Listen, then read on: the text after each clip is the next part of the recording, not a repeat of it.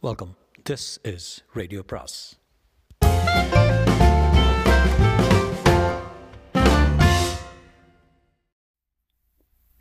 சுஜாதாவின் மேற்கே ஒரு குற்றம் பாகம் இரண்டு. விளம்பரம் வந்த மறுநாள் மாலையே கணேஷுக்கு அந்த டெலிஃபோன் வந்தது. கோர்ட்டிலிருந்து திரும்பி வந்ததும் முகம் கழுவி விட்டு காலையில் விட்டு வைத்திருந்த குறுக்கெழுத்து சதுரங்களில் ஆழ்ந்திருந்த போது டெலிஃபோன் வந்தது. வசந்த் இல்லை கணேஷ் எடுத்தான். கணேஷ் யாரு? ஸ்பீக்கிங் நீ தான் விளம்பரம் கொடுத்ததா? ஆழமான ஆண் குரல். குரலுக்கு ஒரு நாற்பத்தைந்து வயது இருக்கலாமோ? ஆமாம் நான் தான் கணேஷன் கைகள் சற்று நடுங்கின. உனக்கு என்ன தெரியும்? அதட்டல். எல்லாமே தெரியும். எல்லாமே சொல்லிவிட்டியா? தீபா சொல்லிட்டாங்கிட்ட எல்லாம். சற்று நேரம் மௌனம் என்ன செய்ய போகிற அலட்சியம். அதை நான் ஏன் உன்கிட்ட சொல்லணும். எங்கே போய் தொலைந்தான் இந்த வசந்த்?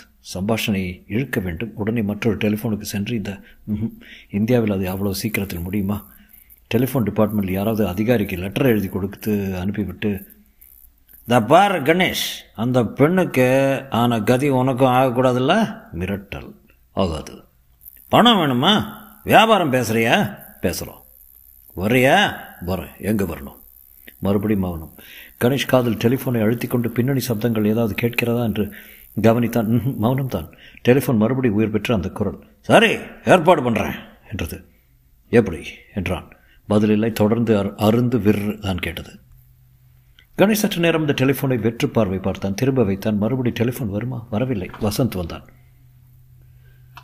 சரியான சமத்தில் எங்கடா ஒழிஞ்ச? ஏன் என்ன பாஸ் டெலிஃபோன் வந்தது. அந்த ஆள் என்னை காண்டாக்ட் பண்ணிட்டான். ஓ கிரேட் என்ன சொன்னான் வியாபாரம் பேசுகிறியான்னு கேட்டான் வர சொன்னான் ஏங்க அது சொல்லலை. சின்ன சின்ன வாக்கியங்களை ஒருத்தனாக பேசினான். குரல் ஒரு மாதிரி இருந்தது. ஒரு கர்ச்சீஃப் வழியாக பேசுகிறானோன்னு தோணுது எனக்கு. வினோதமான குரல். அவன் பேசினதில் முக்கியமான விஷயம் அவன் என்னை ஒரு தடவை பயமுறுத்தினது அந்த பொண்ணுக்கான கதி உனக்கும் ஆகக்கூடாதில்ல என்கிற என்கிறது நிச்சயம் அந்த விபத்து இவங்க நிகழ்த்தினது தான் கொஞ்சம் அபாயகரமாக போயிட்டுருக்க பயப்படுறியா? பயம்னு இல்லை. போலீஸ்க்கு நாம் எப்போ சொல்ல போகிறோமோன்னு யோசிச்சுட்ருக்கேன். போலீஸுக்கு இப்போ தான் நாம் என்ன நாம் என்ன தான் சொல்ல முடியும்? கேஸை அவங்ககிட்ட விட்டுடலாமே விடலாம். அது எனக்கு இன்னும் கொஞ்சம் இதை சோலோ வாசிக்கலாமோன்னு தோணுது. நிலமை கட்டுக்கடங்காமல் போயிட்டுருக்கு சட்டுன்னு ராஜேந்திரனுக்கு டெலிஃபோன் செய்திடலாம். இது வரைக்கும் ஒன்றுமே முக்கியமாக நக நிகழலையே. ஏதோ ஒரு அஸ்ரீரி பேசித்து அதில் ஒன்றும் அபாயம் இல்லையே. வேறு என்ன கே கேட்டது அஸ்ரீரி? உனக்கு என்ன தெரியும்னு கேட்டான். எல்லாமே தெரியும் எல்லாத்தையும் சொல்லிட்டேன் அப்படி சொல்லிட்டான் நான். அதுக்கப்புறம் கொஞ்ச நேரம் மௌனமாக இருந்துட்டு படம் வேணுமான்னா பேசலாம்னு வரேன்னு வெட்டிட்டான். மறுபடி கால் வருமா? வரணும் வரவில்லை.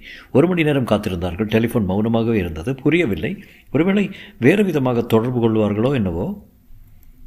யோசிச்சுப்பார் வசந்த் அவங்க என்ன இடத்துக்கு வான்னு செய்து கொடுப்பாங்களா? மாட்டாங்க. ஏன்னா போகிற இடத்துக்கு போலீஸ்கிட்ட சொல்லி நம்ம ஃபாலோ பண்ணி நம்ம ஃபாலோ பண்ண நாம் நாம் ஏற்பாடு செய்திடலாம் இல்லையா? இது ஒரு தேர்ந்த கோஷ்டின்னு நினைக்கிறேன். எப்படி நம்மோட தொடர்பு கொள்ள போகிறாங்கன்னு முன்னாலேயே சொல்ல மாட்டாங்க. சட்டுன்னு ஏதாவது நிகழும்னு நினைக்கிறேன். வசந்த் ஒரு விஷயம். என்ன பாஸ் இந்த விவகாரத்தை நாம் இந்த இடத்துலையே நிறுத்திக்கிட்டு கை கழுவிடலாம். அல்லது இந்த ப அபாயகரமான விளையாட்டை தொடர்ந்து விளையாடி பார்க்கலாம். என்ன சொல்கிறேன் பார்த்துலாம் பாஸ் நீங்கள் பக்கத்தில் இருந்தால் எனக்கு பயம் ஒன்றும் இல்லை. என்ன ஆகிடும் தட்ஸ் த ஸ்பிரிட் துப்பாக்கி ஏதாவது வேணுமா? தேவையில்லை. இது போதும் என்று நெற்றியில் தொட்டு காட்டினான். இரவு எட்டு மணி சுமாருக்கு அவர்கள் இருவரும் அலுவலகத்தை விட்டு வெளியே வந்து நடந்து காப்பி சாப்பிட சென்றார்கள். இனி டெலிஃபோன் வராது. சந்தில் இருட்டில் நடந்தார்கள் ஒரு சைக்கிள் ரிக்ஷா சமீபத்தில் மோட்டார் பொருத்தப்பட்ட சர் என்று சென்று கொண்டிருந்தது. ஒரு சிறுவன் ஒரு தீபாவளி வெடியை பற்ற வைத்துவிட்டு அதன் திரி உள்ளே வரை பொறி பொறியாக பேசி பேசிவிட்டு கம் என்று இருக்க அந்த சஸ்பென்ஸில் அருகில் போகலாம் என்றும் தறிக்கொண்டிருந்தான் என்றும் உதறிக்கொண்டிருந்தான் ஒரு சிறிய டெலிவரி வேன் நின்று கொண்டிருந்தது. சார் கொஞ்சம் இந்த பெட்டியை பிடிக்கிறீங்களா? என்று அருகில் நின்ற ஒரு ஆள் வேண்டிக் கொண்டான். அந்த வண்டியின் பின்புறத்திலிருந்து பெட்டியை நகர்த்த முடியாமல் அவன் திணறிக் கொண்டிருந்தான். வசந்த் பக்கவாட்டில் ஏறிக்கொண்டு உதவி செய்தான். கணேஷ் வெளியே நின்று கொண்டிருக்க சடுதியில் அது நிகழ்ந்தது. திடுதிப்பென்று கணேஷ் அந்த வண்டி வண்டிக்குள் உந்தி தள்ளப்பட்டான். ஏறக்குறைய திணிக்கப்பட்டான் என்று தான் சொல்ல வேண்டும். படக்கென்று கதவுகள் மூடப்பட்டன. அந்த வண்டி புறப்பட்டது. உள்ளே இருட்டாக இருந்தது. முழுவதும் ஜன்னல் இல்லாமல் மூடப்பட்ட வண்டி அது. Ganesh my god Vasanth! என்று கத்தினான். இங்கே இருக்க பாஸ் என்று அலறினவன் அலறினான் வசந்த். வண்டி வேகம் பிடித்தது திரும்பியது. கணேஷ் பெட்டியின் மேல் மோதிக்கொள்ள முழங்கால் வலித்தது. மை காட் ஆட்டுக்கிட்டோம். கணேஷ் அந்த கதவை ஒதுங்கி ஓங்கி தட்டினான். நல்ல வலுவுள்ள கதவு கைவலித்தது முட் முட்டென்று அடக்கித்தான் சப்தம் கேட்டது. வசந்த் சிகரெட் லைட்டரை பற்ற வைத்தான் வண்டி ஆடி ஆடி சென்றது. முழுவதும் சீல் போட்டார் போல் மூ மூடின வண்டி. வசந்த் டிரைவர் பக்க பகுதியில் ஓங்கி குதித்தான். Subaru Vasanth Vasanth double shield போட்ட வண்டி அந்த பக்கம் கேட்கக்கூட கேட்காது மாட்டிக்கிட்டோம் பாஸ் என்ன செய்கிறது பேசாமல் உட்காந்து சவாரி பண்ண. ஒன்றும் செய்ய முடியாது. இந்த பாரு. அவங்க ரெண்டு பேர் நாம் ரெண்டு பேர் இப்போதைக்கு வண்டி மூடி கிடக்குது. கணேசன் கடிகாரத்தை மணி பார்த்தான். எட்டு அஞ்சு. அணைச்சல் லைட்டரை கொஞ்சம் கவனி. இடது பக்கம் முதல்ல திரும்பித்து மறுபடியும் இன்னொரு இடது பக்கம். அப்படின்னா பாரிஸ் கார்னர் பக்கம் போயிட்டுருக்கு மறுபடி திரும்புகிறான் பாருங்கள் யூ டர்ன் எடுக்கிறான். இல்லை ரைட்டில் திரும்புகிறான் மறுபடி திரும்பி நின்று ரிவர்ஸ் வாங்கி திரும்பி சற்று நேரத்தில் அவர்களுக்கு திசை புரியாமல் குழப்பமாகிவிட்டது. வேணும்னுட்டு ரெண்டு மூணு சுற்று சுற்றி இருக்கான். வண்டி அப்போது மிக வேகமாக சென்று கொண்டிருந்தது. பஸ் ஒன்று கடக்கும் சப்தம் கேட்டது. அந்த இருட்டில் தூர பரிமாணங்கள் வேறு வடிவம் பெற்றன. வசந்த் லைட்டரை போட என்று கணேஷ் சொன்னான். கணேஷ் தன் பையில் இருந்த பர்ஸை எடுத்து அதனுள் இருந்து பத்து ரூபாய் நோட்டுகளை பார்த்து கொண்டிருந்தான். மத்தியானம் பேங்க்கில் இருந்து எடுத்த பணம் முந்நூறு ரூபாய் அப்படியே இருந்தது. என்ன பாஸ் பணத்தை பார்க்குறீங்க? என்னல பார்க்குறேன். எங்கேயோ அழைச்சிட்டு போகிறாங்க அப்பா கண்டுபிடிச்சியே. வண்டியோட அப்படியே எங்கேயாவது உருட்டி உருட்டிடுவாங்களா? மற்றொரு சாலை விபத்தா? முழங்கால கட்டிட்டு தலையை உள்ளே விட்டுக்கிட்டு கம்னு உட்காரு. உருட்டுறா தப்பிக்காதான் ஒரே சான்ஸ் என்ன வினோதமான அனுபவம் இது? தன்னை வண்டிக்குள் தள்ளியவன் முகத்தை ஞாபகப்படுத்திக் கொள்ள முயன்றான். ஒரு சில செகண்டுகள் பார்த்திருப்பான். மீசை வைத்திருந்தானா என்ன கட்டுப்பாடுள்ள கும்பல் என்று தெரிகிறது. நாங்கள் வெளிவர காத்திருக்கிறார்கள். வண்டி திறந்து அருகில் தனியிடத்தில் காத்திருக்கிறார்கள். கோழி குஞ்சை அமுக்குவது போல அமுக்கு எங்கே எடுத்து செல்கிறார்களோ. இரண்டு மூன்று சட் சட் என்று திருப்பங்களுக்கு பின் வண்டி நின்றது. வெளியே டிரைவர் பக்கத்தில் கதவு திறந்து மூடும் சப்தம் கேட்டது. அப்புறம் இடது பக்கமும் அப்படியே கேட்டது. மௌனம். அப்புறம் பின்பக்க கதவு திறக்கப்படும் சப்தம் அப்புறம் சில காலடிகள் கேட்டன மௌனமாக இருந்தது. கணேஷ் வெளியில வா! என்று குரல் கேட்க கணேஷ் கதவை தள்ளி பார்த்தான். திறந்து கொண்டது வெளிச்ச விளிம்பில் மணி பார்த்தான் ஒன்பது பத்து. வசந்த் நான் இறங்குறேன். ஜாக்கிரதை. எந்த நிமிஷம் என்னை யாராவது தாக்கினாலும் நீ கொஞ்சம் தயங்கியே வா. கணேஷ் வெளியே வந்தான். சுற்றுமுற்றும் பார்த்தான் ஒருவரும் இல்லை. தனியான இடம். மேலே ஒற்றை பல்பு தொங்க. அது ஒரு அகலமான ஹேங்கர் போல இருந்தது.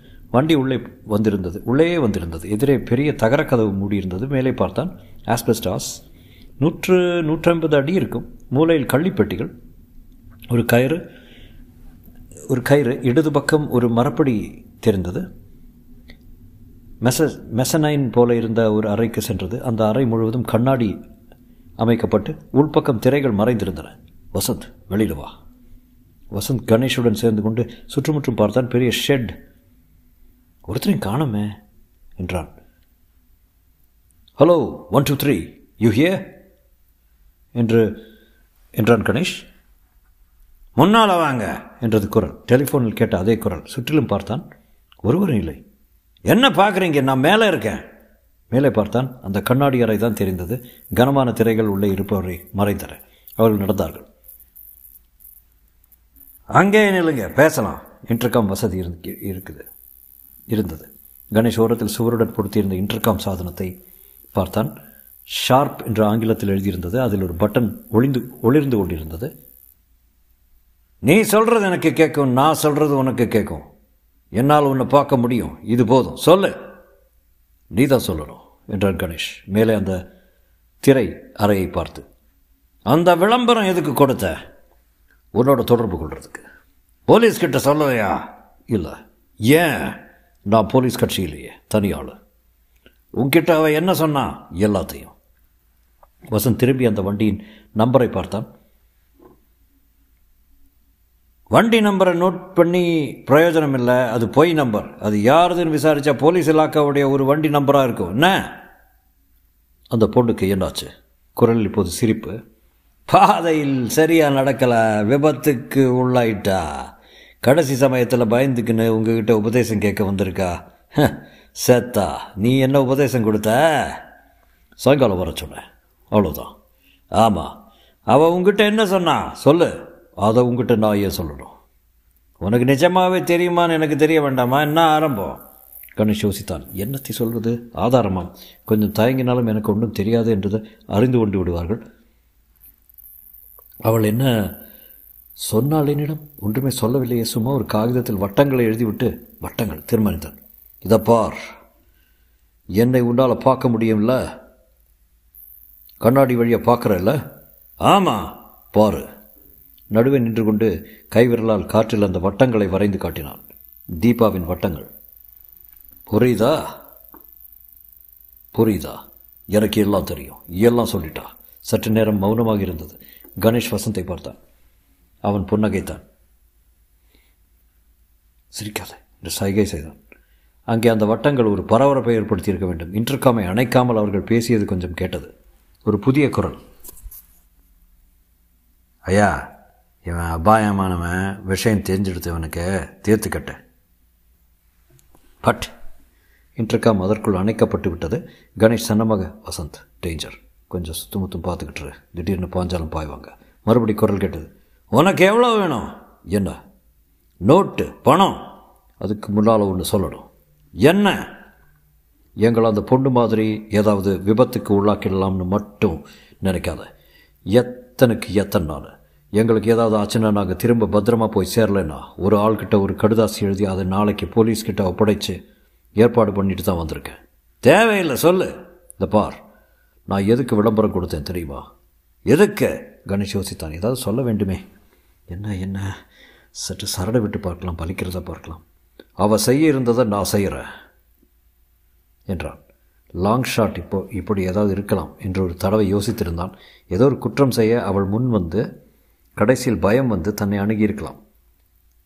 அவளும் இந்த கூட்டத்தினர் கூட்டத்தின் காரியங்களில் முன்பே சம்பந்தப்பட்டிருக்கலாம் இல்லை என்றால் அவள் ஏன் நேராக போலீஸ்க்கு செல்லவில்லை? குரல் மட்டும் கேட்டது. செய்யறியா? எவ்வளவுக்கு? அதே தொகை. மை காட் இட் ஒர்க்ஸ் இனிமேல் சமாளித்து விடலாம். முழு விவரம் தெரியுமா? தெரியும் தெரியாதுன்னு எப்படி சொல்ல முடியும்? இன்னும் பதினஞ்சு நாள் தானே இருக்க. நான் பார்த்துக்கிறேன் சமாளிச்சிருவேன். என்னத்தை சமாளிக்கணும்? டிக்கெட்டெல்லாம் ரெடி பண்ணிடுவியா? நிச்சயம் அதுக்கு என்ன? டிக்கெட்டா? நல்லது. உன் மாதிரி புத்திசாலிகள் எனக்கு பிடிக்கும். எனக்கும் மாதிரி ஆட்கள் கூட பிஸ்னஸ் பண்ண பிடிக்கும். அதுக்காகத்தான் விளம்பரம் கொடுத்தேன். முன்பணம் வேணுமா? நாளைக்கு சொல்கிறேனே டெலிஃபோன் பண்ண. சரி. அப்போ நான் வந்து உன்னை சந்திக்கலாமா? இனிமேல் என்ன மறப்பு?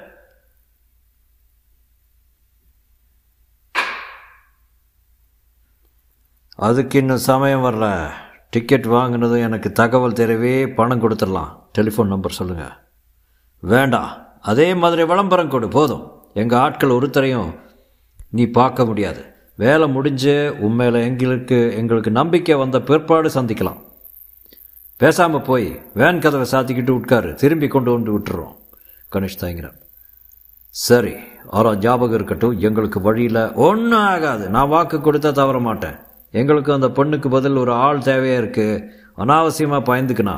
செத்து போனான் உனக்கு பயம் இல்லையே எனக்கா இல்லை. டிக்கெட் வாங்கிடு. அப்போ பார்க்கலாம் உன் சாமர்த்தியத்தை.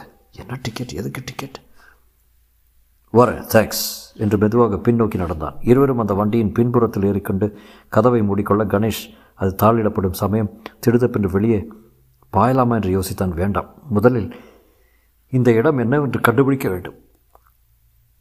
கதவு தாளிடப்பட்டது. பெரிய கதவு திறக்கப்படும் சப்தம் கேட்டது வண்டி பின்னோக்கி சென்றது. வெளியில் வந்து சீறி புறப்பட்டது வண்டிக்கு உள்ளே பழைய இருட்டு.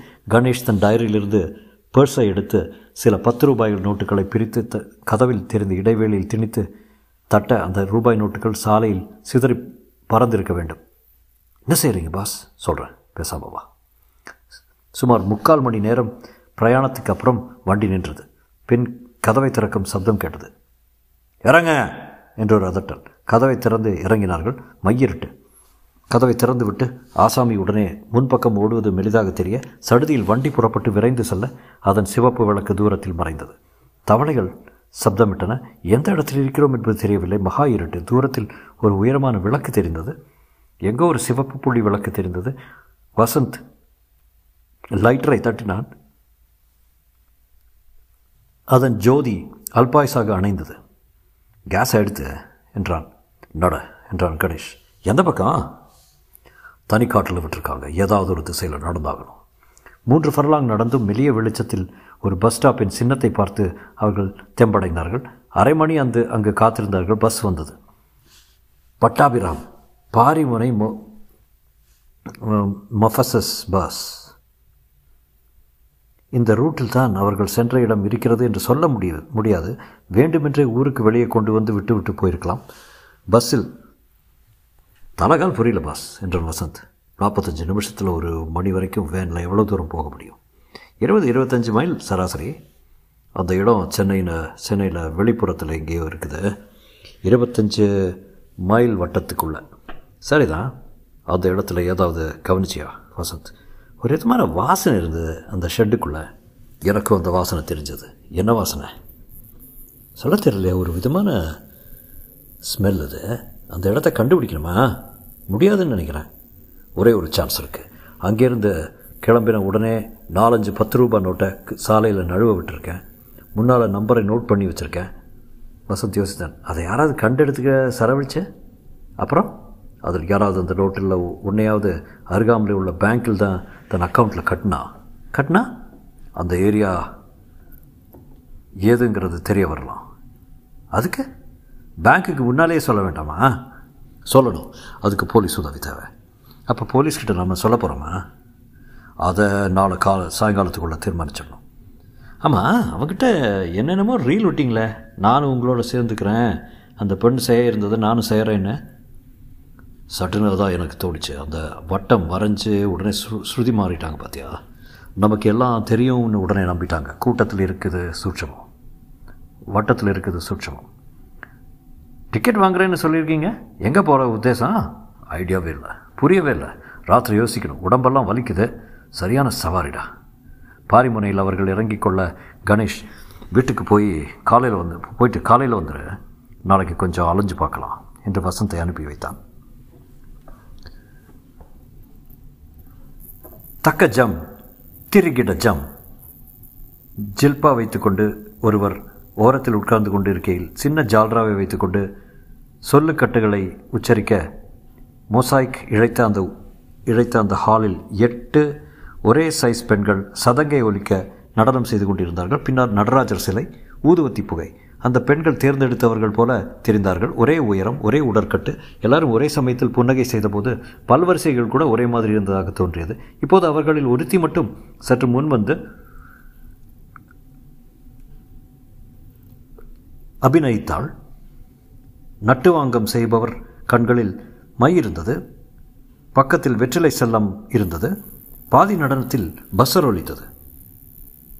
அடானாராகத்தின் மத்தியில் ஒரு அபஸ்வரமாக விற்று என்று அந்த முன்னணி பெண் அழுத்து கொண்டாள். நடனம் நின்றது. பெண்கள் நெற்றி வியர்வை ஒத்திக்கொண்டார்கள் ராஜி யார் பாரு? ராஜி நடனமாக நடந்து கொண்டு சென்று பார்த்து திரும்பியது யாரோ கணேஷா? லாயரா? உங்களை பார்க்கணுமா? என்றாள். சார் என்ன ஒரு டிஸ்டர்பன்ஸ் வர சொல்லு. கணேஷும் வசந்தும் உள்ளே நுழைந்தார்கள்.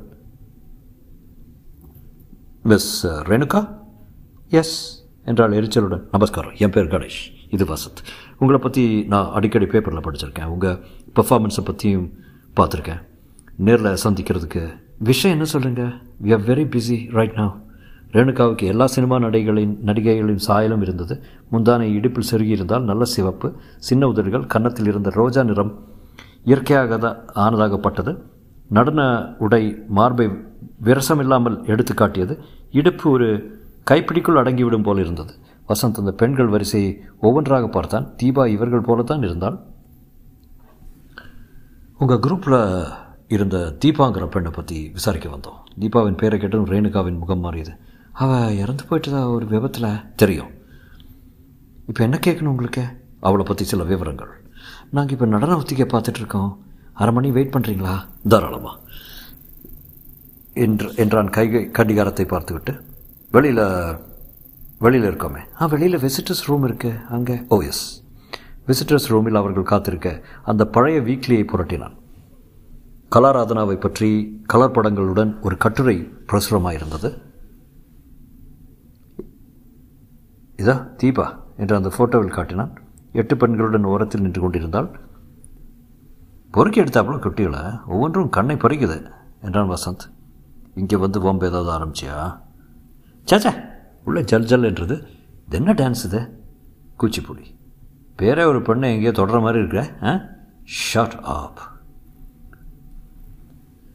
பத்திரிக்கை கோர்ட்டில் இருக்கணும் பாஸ் அது வரைக்கும் இந்த கேஸ் கண்ணை கட்டி காட்டில் விட்ட மாதிரி இருக்குது. அந்த வாசனை வசந்த் அந்த வாசனை அது என்ன அரக்கா கற்பூரமா சர்க்கரை எரிகிற வாசனையா?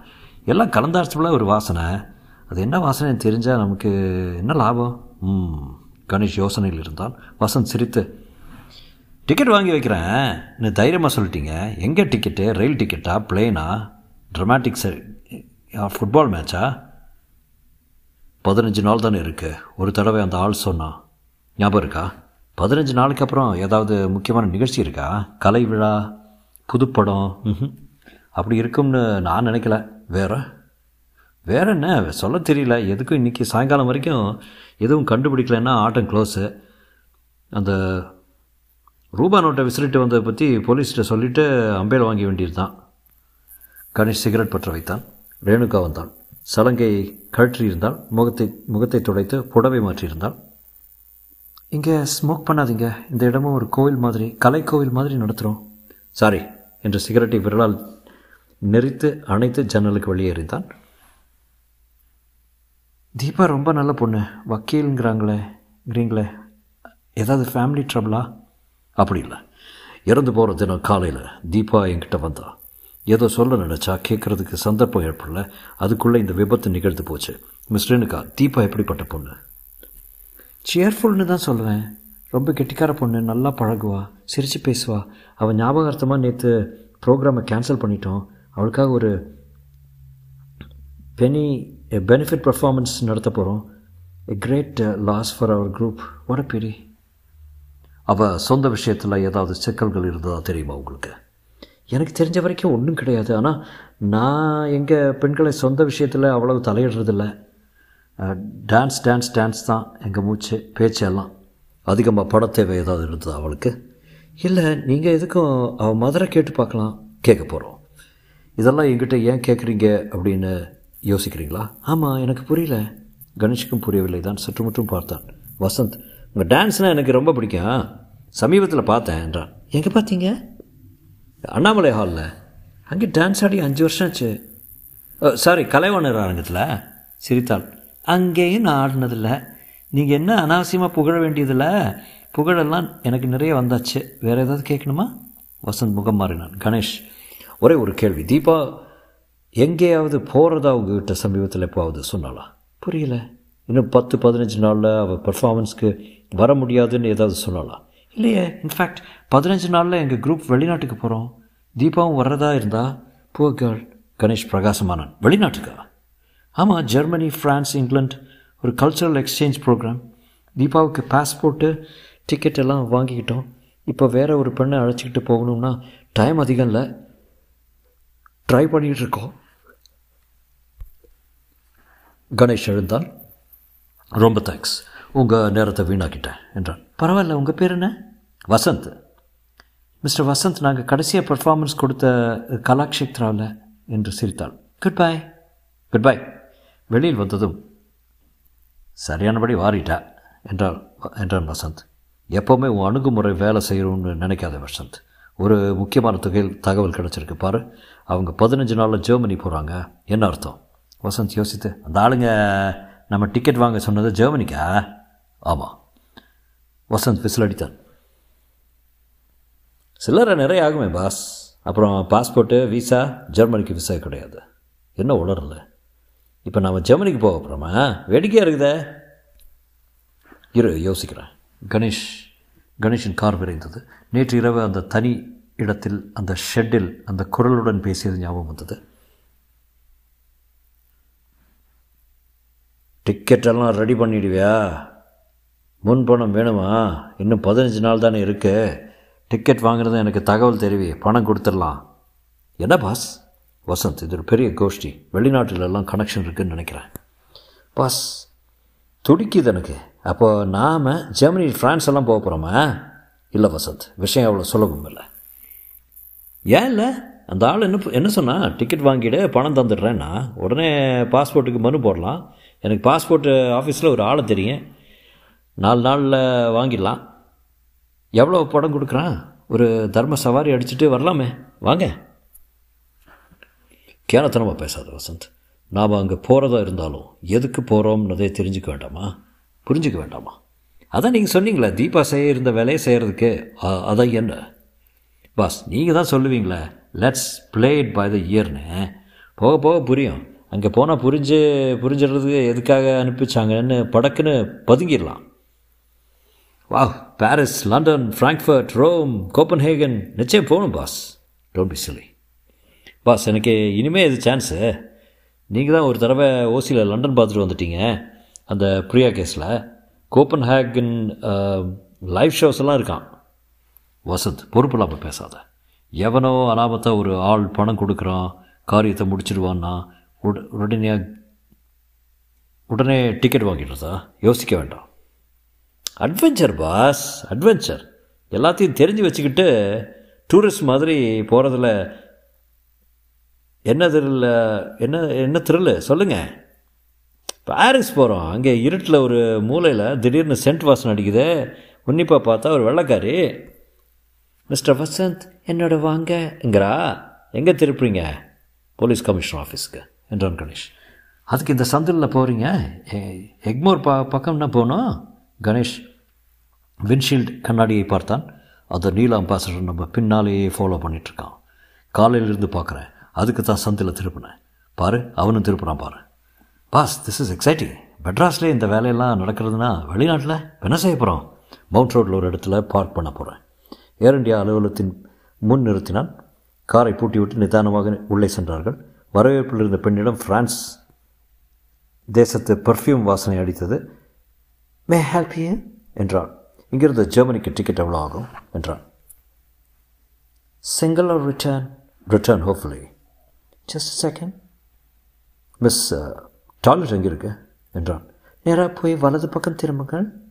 என்றான் வா வசந்த் என்றான் எனக்கு வரல பாஸ். பாடலா நேராக போனார்கள் வலது பக்கம் திரும்பவில்லை. நேராக போய்கொண்டே இருந்தான் கணேஷ்.